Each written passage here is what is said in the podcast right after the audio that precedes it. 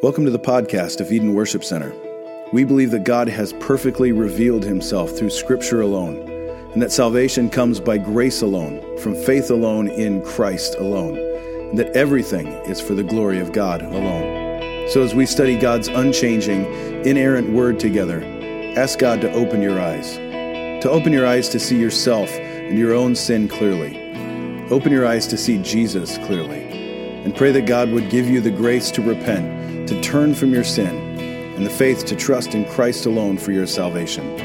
If you'd like more information, go to our website at edenworshipcenter.co. Good morning, church. So, like I said, we're going to be reading from Genesis 24, verses 1 through 9. Now, Abraham was old, well advanced in years, and the Lord had blessed Abraham in all things. And Abraham said to his servant, the oldest of his household, who had charge of all that he had, Put your hand under my thigh, that I may make you swear by the Lord, the God of heaven and God of the earth, that you will not take a wife for my son from the daughters of the Canaanites among whom I dwell, but will go to my country and to my kindred and take a wife for my son Isaac.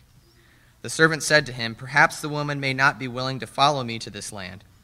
Must I then take your son back to the land from which you came? Abraham said to him, See to it that you do not take my son back there. The Lord, the God of heaven, who took me from my father's house and from the land of my kindred, and who spoke to me and swore to me, To your offspring I will give this land. He will send his angel before you, and you shall take a wife for my son from there. But if the woman is not willing to follow you, then you will be free from this oath of mine, only you must not take my son back there. So the servant put his hand under the thigh of Abraham his master, and swore to him concerning this matter. Let's pray. God, we thank you for your word. We thank you for your son. We thank you for the truth that you reveal to us. God, this morning we would just pray that you would open our ears, open our hearts, and our minds to receive your word this morning. And God, as we receive your word, may you bless your people as we go from this place. pray these things in the name of your son, Jesus Christ. Amen.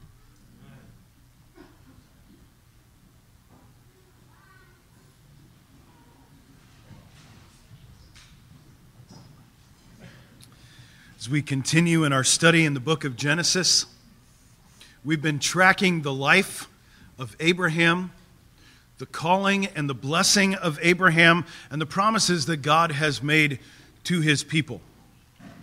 And here's the main theme. It feels like the drum we've just been beating for several weeks now. God always keeps his promises and fulfills all his purposes. God always keeps his promises he always fulfills all his purposes. That's the sovereignty of God. That's the sovereign king who rules all things. And yet, underneath that, we find illustrated in this narrative today, underneath God's sovereignty is man's care and responsibility. We're going to see it in Abraham, we're going to see it in his servant, as both of them say, I don't want to be the one to mess this up. Uh, those of you who've ever done any building before, especially woodworking, which I'm just going to tell you up front, I'm not great at. But I know some of you are meticulous and careful. Now, that's what's going to separate you and me a little bit because here's the part that gets us all a little bit in the anxiety and that's when you've built something but now you have to cut a hole in it anybody ever had that anxiety before you're like if i do this and if i do it wrong all is lost and i have to start over so if you're super careful and you've made something nice rather than me, uh, odds are you're, you're feeling that a little bit more. That's sort of the same thing that Abraham is saying. I don't want to be the one who messes this up. This blessing that God has promised of land and possession, but also an inheritance of sons and daughters for generations. He's old, and his old age is weighing upon him. And therefore, what does it look like to pass these promises of God on to the next generation? Friends, I would say for us, as we look at this passage, that should be something that resonates within us. What does it look like for us to not only know God, but pass on the promises of knowing Him to the next generation? We also see that illustrated in Abraham's servant, who's going to be sent to find a wife for Isaac. And he says, I don't want to mess this up either. Genesis 24 is the longest chapter in the book of Genesis. It's the longest narrative that we find in the Old Testament, with the exception of the flood narrative. And so we're going to take these 61 verses that we're going to tackle this morning in bits and pieces. So I, I, would encourage you, as a family, maybe get together and read all 61 straight through. Uh, we're going to read most of them this morning, but let's begin in Genesis 24, verse 1. Now, Abraham was old, well advanced in years, and the Lord had blessed Abraham in all things. John Calvin, in his commentary on this passage of Scripture, uses a couple really interesting turns of phrases for the 1500s. He says, Abraham feels his age. He feels the impending time coming upon him. He's 137 years old. And yet, feeling that age, and I love this phrase Calvin used, yet his old age is still green. There is still life, there's still hope that lies within him, which kind of illustrates some of the things that's going to happen. Let me just read you a quote from Calvin on this. Abraham, perceiving himself to be worn down by old age, would take care that his son should not marry a wife in the land of Canaan. For old age itself, which is at the most not far distant from death, ought to induce us to order the affairs of our family, that when we die, peace may be preserved among our posterity, and the fear of the Lord may flourish. Friends, I don't know how old you are, but if you are a parent or a grandparent, you should be feeling the shortness of days that we have. And we want more than just peace for our children, more than just a happy life a successful life financially. Oh, the heartache and ruin if they should live a happy, healthy, prosperous life on this earth and then step into eternity bankrupt before the living God.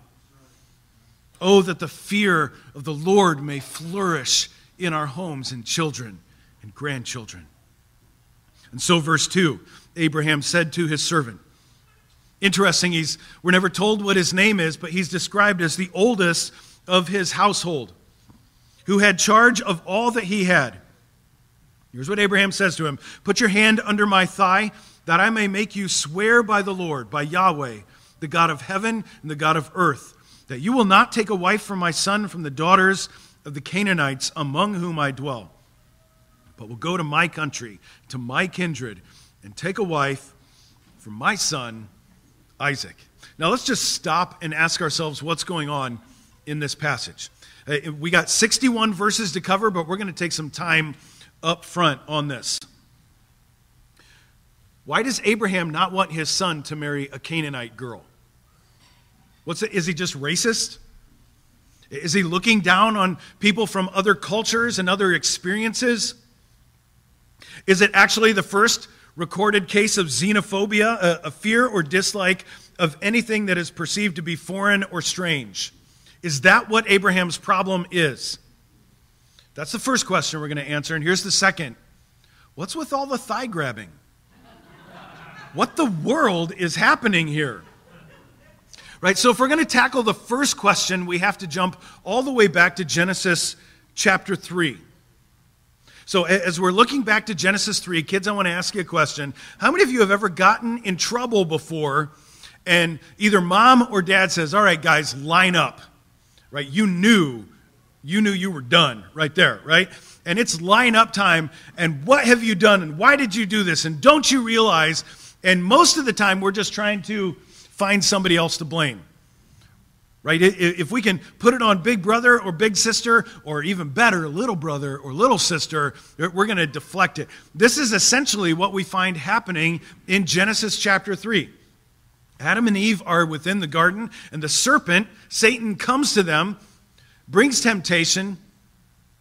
They succumb to that temptation, and then it's as if God just lines them up. All right, Adam. All right, Eve. All right, serpent. Let's have a chat and judgment and curse is pronounced upon them. God says to the serpent, Genesis 3:15, there is coming an offspring from this woman. There's going to be a son who is born, and he shall bruise your head and you shall bruise his heel. Kids, which is worse? Getting hurt on the heel of your foot or getting your head crushed? head, right? No competition at all. Uh, God promises that there's a Savior who is coming who's going to crush the head of the serpent right from the beginning. A Savior, a deliverer, a Redeemer. Who's that going to be, kids? Jesus. Adam and Eve don't know that. And so Adam and Eve have a baby, the first human baby ever born on the planet. Does anybody remember what they named him? Kids, do you remember what they named that first boy? I'll give you a hint. It's not Abel, that's his younger brother. Jesus. I love the enthusiasm. No. Cain, right? They name him Cain. It literally means, here he is. Here he is, the Savior, the deliverer, the one we were hoping for. Kids, was Cain the Savior and deliverer? No, he turned out to be a murderer.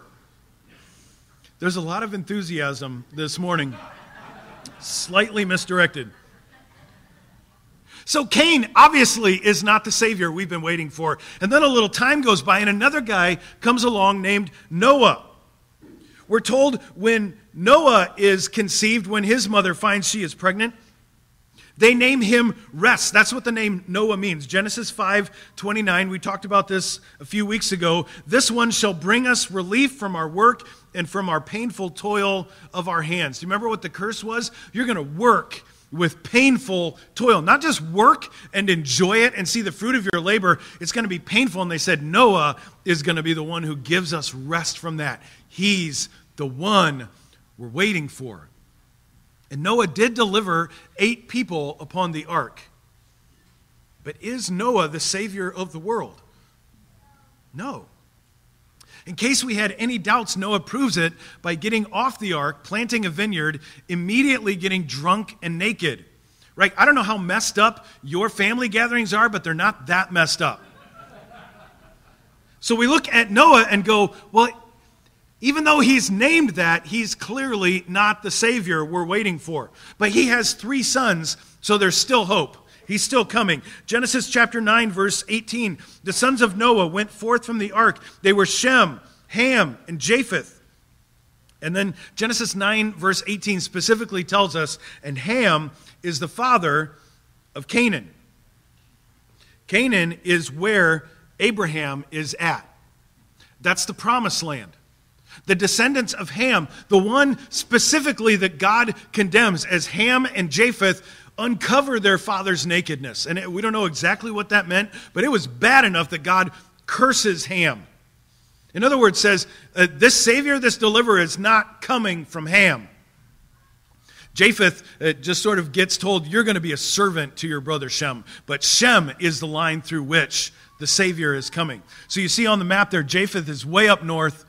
Ham is in Africa and then into the promised land. And over on your far right, the descendants of Shem, the Semite people, the family of Abraham. If you remember when we began this story, it's from the Semitic people, it's from Ur of the Chaldees that God calls Abraham. And then that, that journey around the Middle East there until he reaches Canaan, the promised land.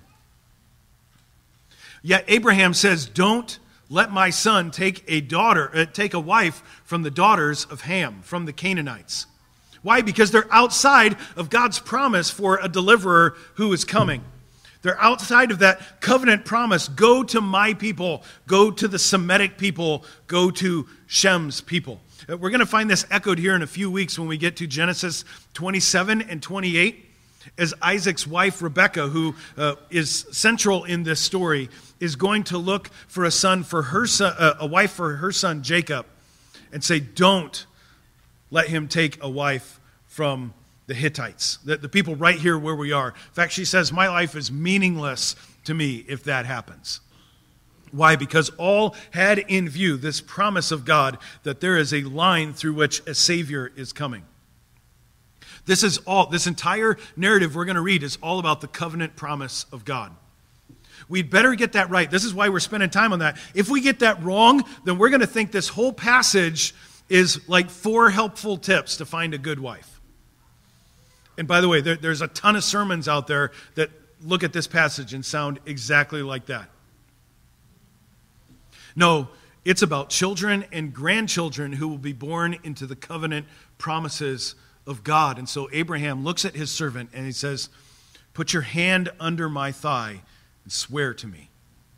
Swear to me that you will be diligent concerning my grandchildren, my great grandchildren, those who are to come, that we will not draw from the wells of those who are outside the covenant family of God, but only what God has chosen. Yeah, that's a weird thing to say. I guarantee in every business dealing you've ever had, most of them were sealed with a handshake. You never like went to the car dealer and said, "Put your hand under my thigh." and it's a good thing because we're about to talk about it. Uh, the Hebrew language is a very pictorial and image heavy language. Right? So it's not necessarily a graphic. It uses imagery to convey a, a deeper meaning, a, a deeper essence that's behind the words. And so Hebrew is going to use euphemisms a lot.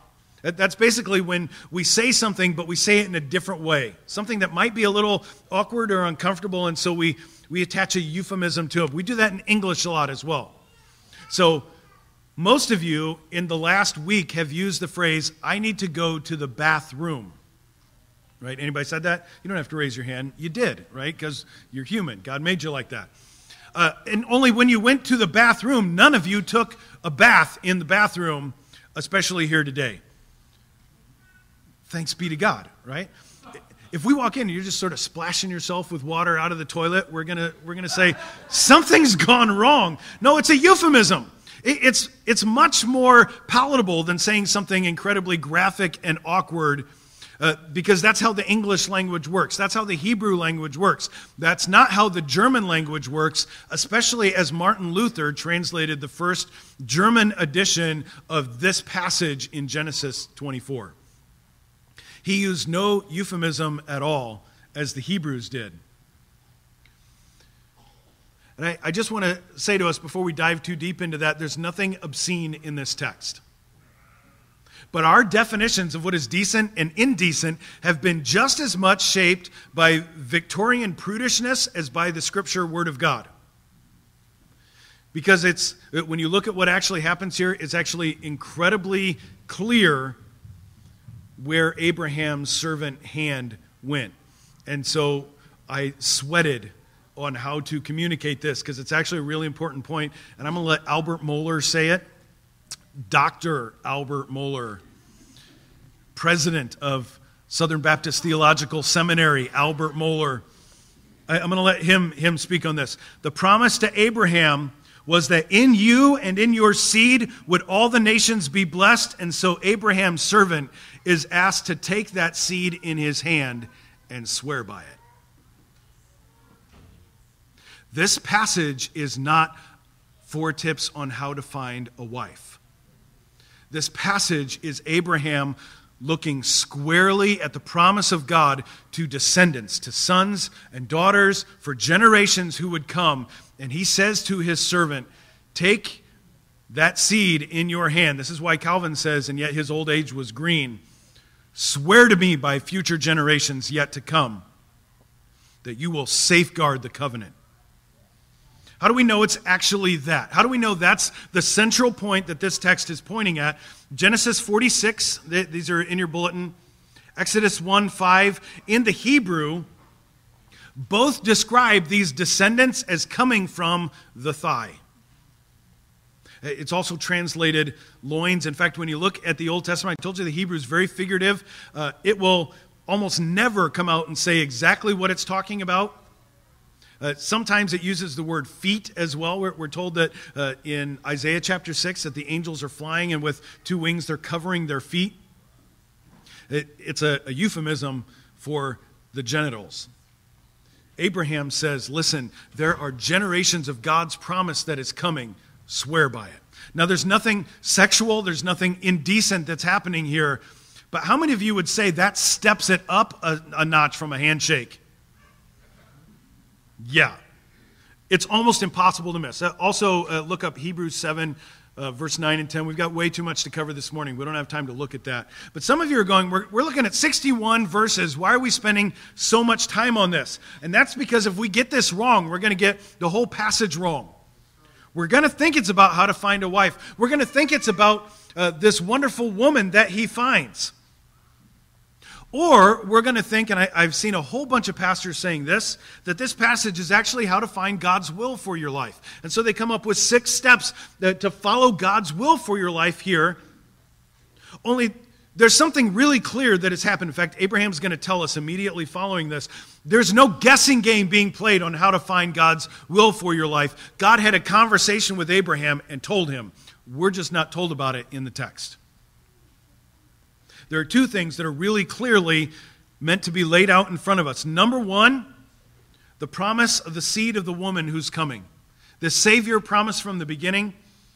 And number two, the promised land that God has said he will give to those descendants. Look at verse 5. The servant said to him, Perhaps the woman may not be willing to follow me from that land. Must I take your son back to the land from which you came? And you can almost see everything in Abraham just cringe as he says that. Abraham said to him, See to it that you do not take my son back there. The Lord, the God of heaven, who took me from my father's house, from the land of my kindred, who spoke to me and swore to me, To your offspring I will give this land. Here's how we know there was a conversation between him and God. He will send an angel before you. How does he know that? Because God told him. There's no guessing game being played here. You shall take a wife from my son there. But if the woman, here's, here's the confidence Abraham has. By the way, how many sons of promise does Abraham have? One. Isaac. So if it doesn't work out with Isaac, it doesn't work out. But he's so convinced in what God has said. Look what he said. Verse 8, but if the woman is not willing to follow you, then you will be free from this oath of mine. Remember, Abraham is old at this point. He can't do it on his own.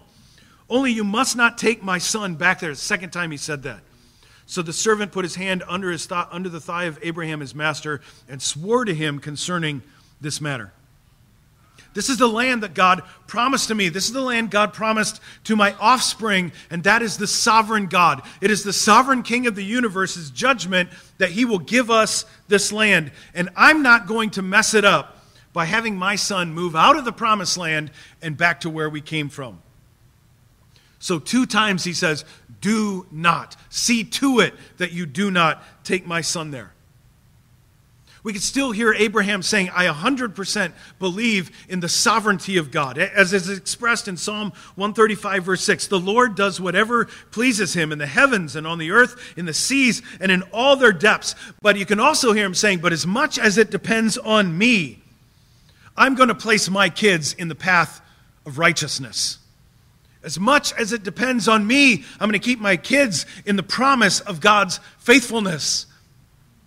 And salvation, as much as it depends on me, I'm not going to put them in the wrong place. Oh, parents, that that would echo in your heart.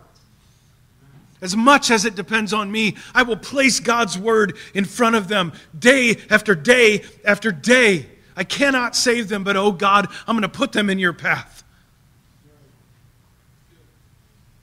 Psalm 1, verse 1 says, Blessed, how happy is the one who does not walk in the advice of the wicked, or stand in the pathway of sinners, or sit in the company of mockers, those who would mock God and mock his word. And so Abraham sends his most trusted servant to find a wife for his one and only son. Verse 10. And the servant took ten of his master's camels and departed taking all sorts of choice gifts from his master. He arose, went to Mesopotamia, to the city of Nahor, that's Abraham's brother. And he made the camels kneel down outside the city by the well of water at the time of evening, the time when women go to draw water. Abraham had two brothers. Nahor is the one from this area. The, the town is named after him.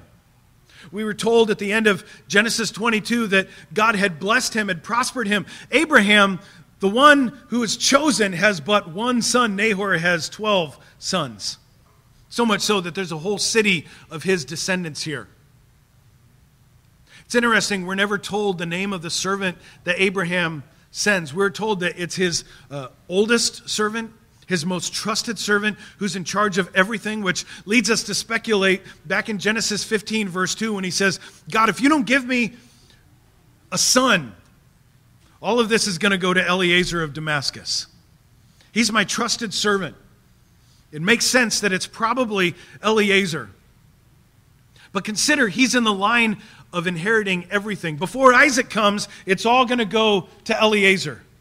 We saw how that played out with Ishmael as Ishmael was 13 years old, sort of the half son of promise.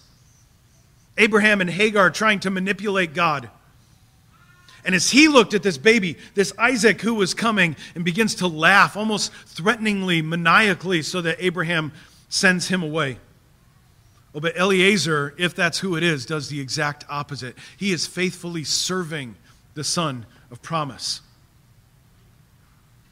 He doesn't, he doesn't get there and then stay in his tent and wait for God to send the right woman to him. No, he goes where the girls are. And then he prays to Abraham's God. Look at verse 12. This is the servant. And then he said, O Yahweh, God of my master Abraham. Notice how there's sort of a little bit of a distance here between him and the Lord. Please grant me success today and show steadfast love not to me, but to my master Abraham. Behold, I am standing by the spring of water, and the daughters of men of the city are coming out to draw water. Let the young woman to whom I say, Please let down your jar that I may drink, who shall say, Drink, and I will water your camels, let her be the one you have appointed for your servant Isaac. By this I shall know that you have shown steadfast love, not to me, but to my master. Consider, friends, this servant has seen faith and devotion in his master Abraham towards this God. In a day and age of polytheism, of many gods, where you just pray to the one that you need at the moment the God of love or the God of harvest or the God of war, whichever it is, you just pray to that God in that moment. Remember, he's not Eliezer the Hebrew, he's Eliezer of Damascus. And yet, probably for at least 60 or 70 years, he's seen the faithfulness of Abraham to the one true God. And so he prays to God of my master Abraham. And then I love how awkward his prayer is. Okay, God, I'm by the well. It looks like there's some girls coming. And I've got an idea for a camel test to see which girl we should go with. So if you're real, Right? Can, can you kind of feel uh, the questioning that he still has? Uh, Abraham seemed to have no questions, and Eliezer seems to be like, all right, let's see what happens. Verse 15 Before he finished speaking, oh, non Christian in the room, you need to hear these words as you cry out, even with questions before God. Before you finish speaking, he's already moving. Behold, Rebekah, who was born to Bethuel, the son of Milcah, the wife of Nahor, Abraham's brother. I, I, love that we're told in the text who she is before the servant ever knows. This is good screenwriting right here. She comes out with a jar of water on her shoulder. Verse 16, the young woman, the young woman was very attractive in appearance, a maiden who no man had known. She went down to the spring and filled her jar and came up. Then the servant ran to meet her and said, Can you imagine this? Just some old sweaty guy running to meet you out by the well. Please give me a little water to drink from your jar. And she said, Drink, my lord. And she quickly let down the jar upon her hand and gave him a drink. When she'd finished giving him a drink, she said, I draw water, I will draw water for your camels also until they have finished drinking. So she quickly emptied her jar into the trough and ran again to the well to draw water, and she drew for all the camels. The man, this, this is what the servant is doing. The man gazed at her in silence. He's just watching, he's not helping. How many wives have felt like that sometimes? All right, good. We're not going down that path. To learn whether the Lord had prospered his journey or not. Now, let's remind ourselves before we look at this this is not a DIY text on how to find a wife. Like, it's not instructions, a do it yourself manual for how to find a good wife. But I will say she passes the camel test with flying colors. And yet, we could say, so what's the big deal? What's the big deal? Like, she comes out, she has a jar of water on her shoulder.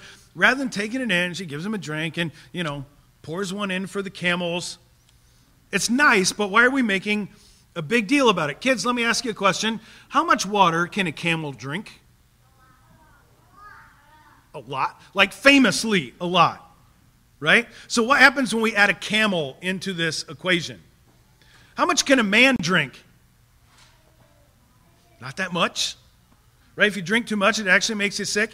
Camels can drink up to 30 gallons of water in 15 minutes. Kids, how many camels did the servant have with him? 10. So, how many gallons of water potentially is that? 300 gallons of water. All right, so go to the next one. We've got this little blue thing that's going to pop up. Uh, it, it's a, a container. Does anybody know how much water one of those containers can hold? 55 gallons. It's a 55 gallon drum. They're about that tall, right? About that big around. That meant if she was going to take her little jar and fill them up out of the well, it would look like this about that much water. Can you see why the camel test actually became a really big deal? Now, she's the daughter of a really rich guy. She has servants. Uh, when she agrees to go with the servant, they send a servant with her. Right? She isn't necessarily always doing hard work, but I gotta say, there's something in her family where they have raised some hardworking children. They've built some good character into them. And that's what this was. This was really a test of her character. We're told that she is beautiful, but how many beautiful people do you know who are really ugly on the inside?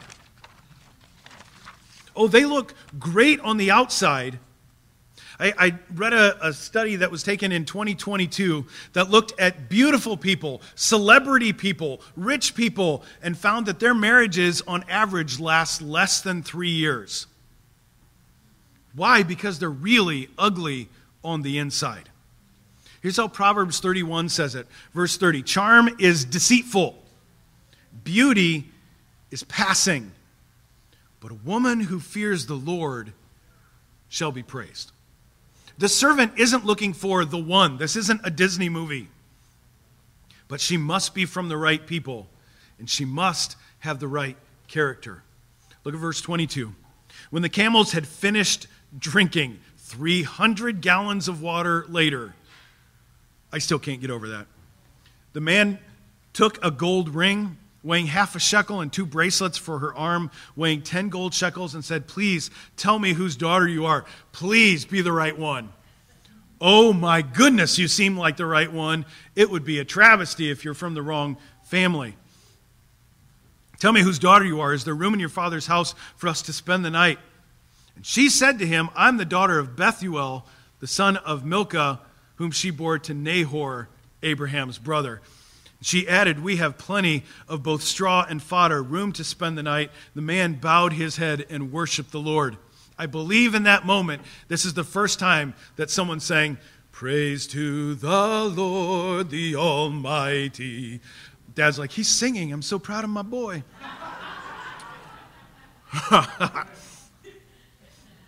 Look at his response. Someone who prayed so awkwardly now immediately recognizes the hand of God and bows his head to worship. And she leads him to her father's house. Before he finished praying to God, God had answered. Before he finished praying, she shows up and she goes above and beyond. She works very hard to be gracious and hospitable. It wasn't just what was easy for her, she put in the effort. And then she says, Oh, by the way, I'm in the family.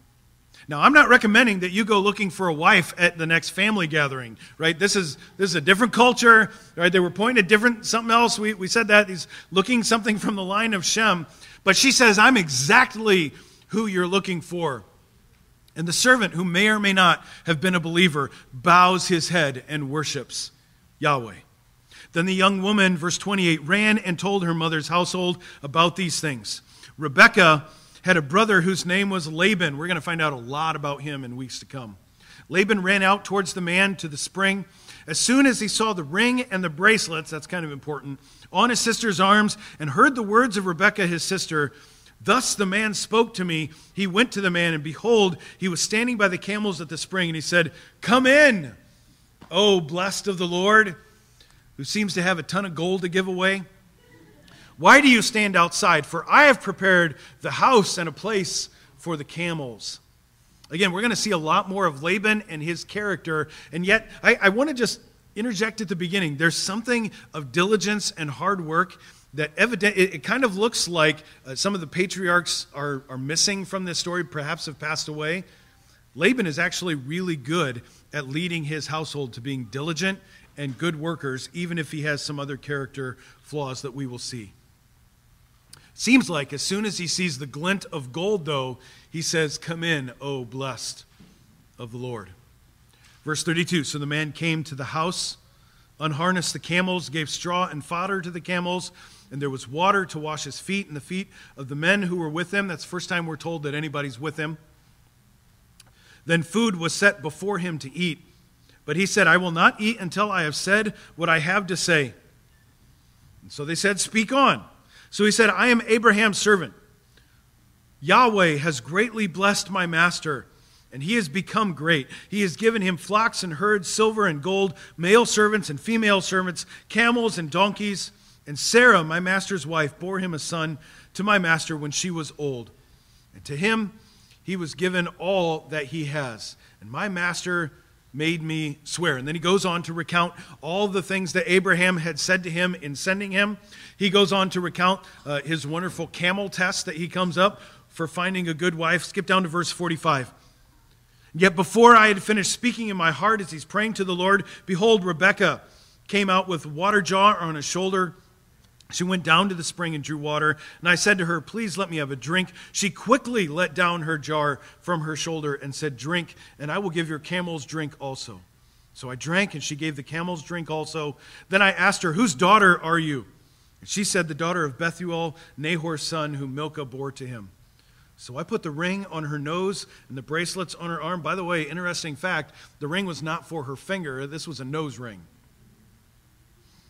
All right bracelets on her arm, verse 48. Then I bowed my head and worshiped the Lord and blessed the Lord, the God of my master Abraham, who had led me by the right way to take the daughter of my master's kinsman for his son. Now then, if you're going to show steadfast love and faithfulness to my master, they haven't even ate yet. And he just, all the cards are out on the table. Tell me now. And if not, don't give away your sister. Good answer. If not, tell me that I may turn to the right hand or to the left. It's almost like he's standing there saying, This really is too good to be true. Like, first try, found the perfect one. I'm pretty sure they're going to say no. Remember, that was his fear back when Abraham asked him, What if she won't come? What if they won't send her? Tell me now so I can go look someplace else. Look at verse 50. Then Laban and Bethuel. This is the only time we're told of Bethuel, his father, but it almost seems like this is a, a Hebrewism where Laban, as the head of the house, is speaking for his father.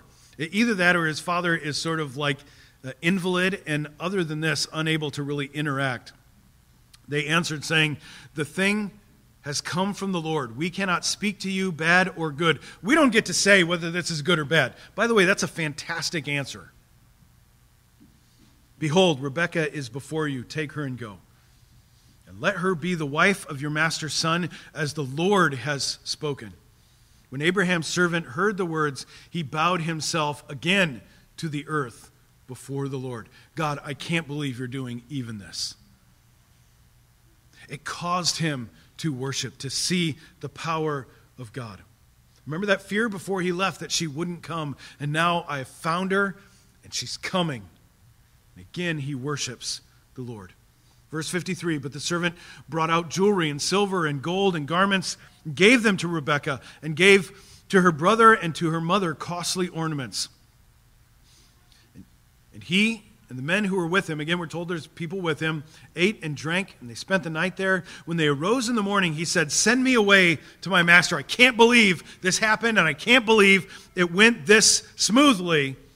Verse 55 Her brother and mother, who've had the night to think about it, said, Let the young woman remain with us for a while, at least 10 days. After that, she may go.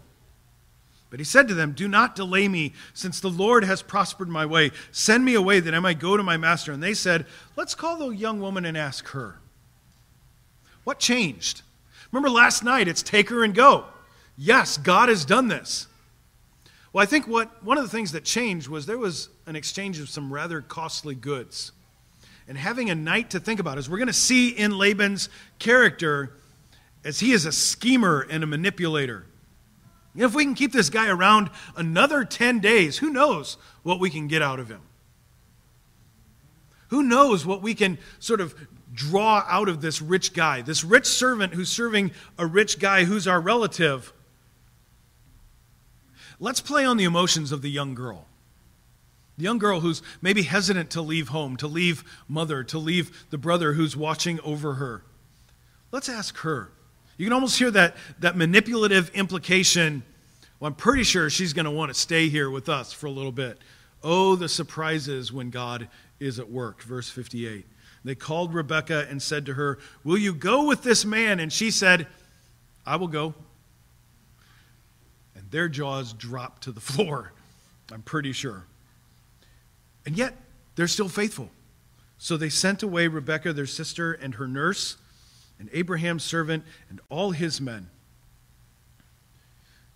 And they blessed Rebekah and they said to her, Our sister, may you become thousands of ten thousands. May your offspring possess the gate of those who hate him. Seems like a strange twist has come on this blessing. But in essence, they were giving her away in marriage. This is the wedding toast that we're given.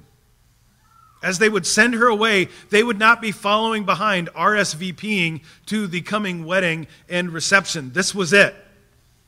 And so their wedding blessing that they speak over her is May God bless you. May you be blessed with many children, and may that blessing continue for generations to come. And then I love this part. And if anyone hates you, I hope you take their house and all their stuff. That's the strangest wedding toast you've ever heard in all of your life. Only speaking prophetically, what was God's promise to his people? I will give you this land, and those who oppose you, I will oppose them, and those who bless you, I will bless them. If they oppose you, I'm literally going to take their land, and I promise, the promised land, to give it to you. That is exactly what happened with her descendants. But again, look at the character of this godly wife. This young lady, she says, I will go with him. She hasn't even met Isaac yet. This is just the old servant who's there to pick her up. I don't know what Isaac's like, let alone what he looks like. I don't know what his character is like. Yet she says, I will trust.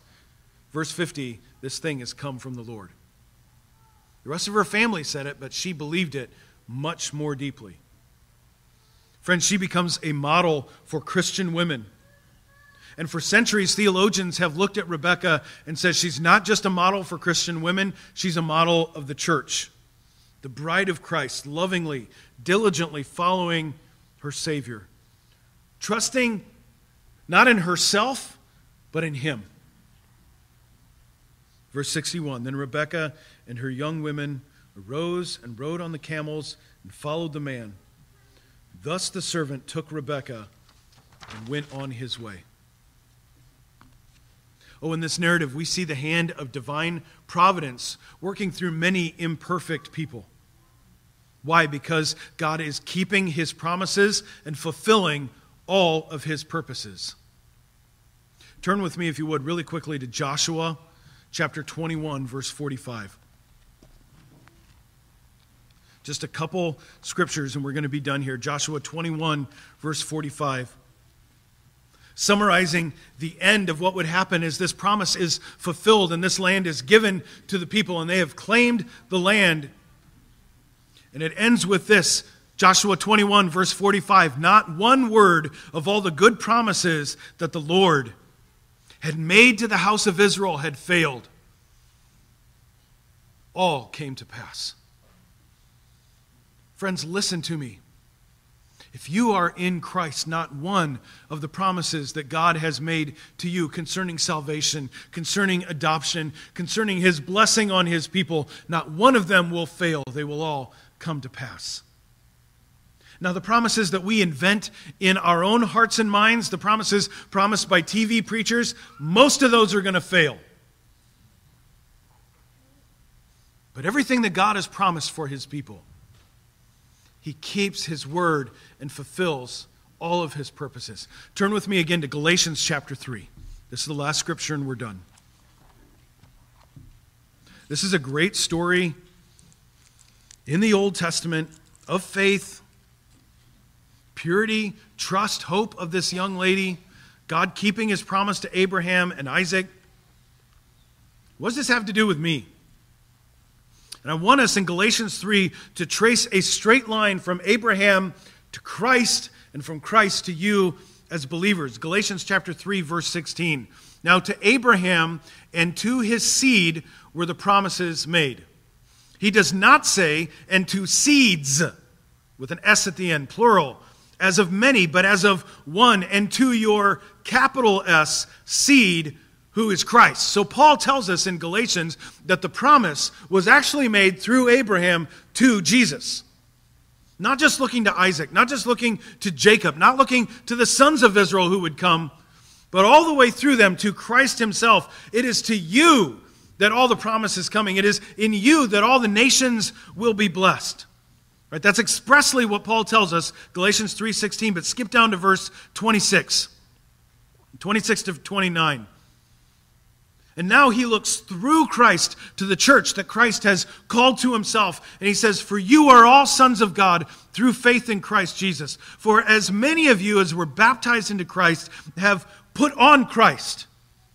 There is neither Jew, right? That was the promise before. That's how you knew you were in God's covenant people or not. That's how you knew you were saved or not. He says, Now in Christ there's neither Jew nor Greek, neither slave nor free, neither male nor female for you are all one in Christ Jesus. And if you are Christ's, then you are Abraham's seed, the heirs according to the promise. Friends, that means that as this servant swore by Abraham's seed, by Isaac, by Jesus who is yet to come, he also looked through Christ to you.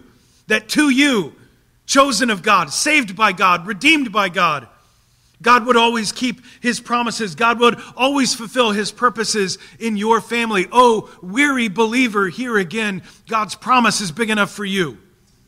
God's po- his power is big enough to keep it. Even though it feels like your life and family and finances are falling apart, God has you. Oh, the servant could make promises that were outside of his command. Uh, to the best of my ability, I will do this, but he couldn't command it to happen. God says, I hold you in the palm of my hand. You belong to me. Therefore, parents, be diligent with your children. Pass those promises on to the next generation. Grandparents, be diligent with children's children. Oh, may we be found faithful Next week, we're going to see as Isaac takes a wife, and the story of God's covenant family. I wrote continues, but it doesn't. It launches into the next generation. From here, it's like the starter pistol went off. It's been a long buildup to this point, and now God is going to multiply his people across the face of the earth. Oh, that God would raise up a faithful generation of believers who so diligently digs those wells of faith that we pass them on to generation after generation after generation. Amen. Worship team, would you come? As they're coming, I, w- I want to just encourage you. I believe this is in your bulletin. Spend some time in family worship tonight. One of the things that we have done as a family is taken, especially if it's difficult, and I know for some it's, it's difficult to build new habits of faith in passing on to our kids. And it can feel a little bit awkward instituting something like family worship. How many of you would say, yeah, in our family, we really would love to do family worship, but it's felt a little too awkward and we haven't really nailed it?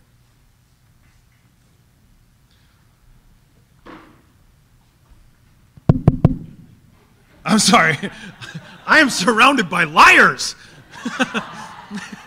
Here's the problem, y'all. We're all acting like we're holy, and the person next to us is really struggling, like, yo, we're having trouble implementing this, but all these other people, they're doing just fine. There's zero chance I'm putting my hand up saying it's been difficult for us. How many of you have found it difficult to implement family worship because it feels awkward? Oh, that's better. Look, ar- no, keep them up. Look around. You're in good company. Ah.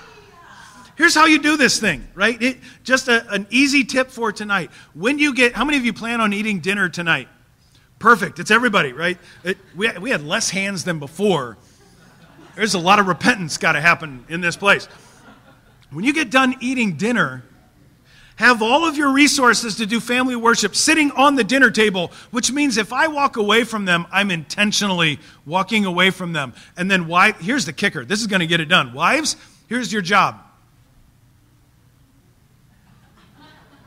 That's it. That's all you have to do. You don't have to say anything. You just look at him and give him that nod, like, okay, now's the time. Call your guy up in this, right? And as you do that, gather around and go through, especially as mom and dad, you can, depending on how old your kids are, include them in this. Either read all through uh, 61 verses here, which if you have little kids, please don't do that, right? Because that will make you go, we're never doing family worship again. They're just like falling out all over the place. Summarize what we've read here together.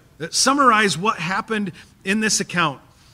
And then have a conversation. Okay, so what, what did Abraham have to trust God in this? What did the servant have to trust God in this? What did Rebecca have to trust God in this? And then sort of pull it down from that super spiritual thing into the humanity of it. Well, what could Abraham have been afraid of? What was the servant afraid of? That one we're told specifically in the text, but what was Rebecca afraid of? What were some of those fears that kind of gripped their hearts as well? This is a great springboard into then, okay, as a family, what are some things that you're worried about? And even your littlest ones have things they're worried about. And then pray together that God would help us to trust Him and obey Him. Oh, friends, let's be diligent to pass the faith on to the next generation because God always keeps his promises.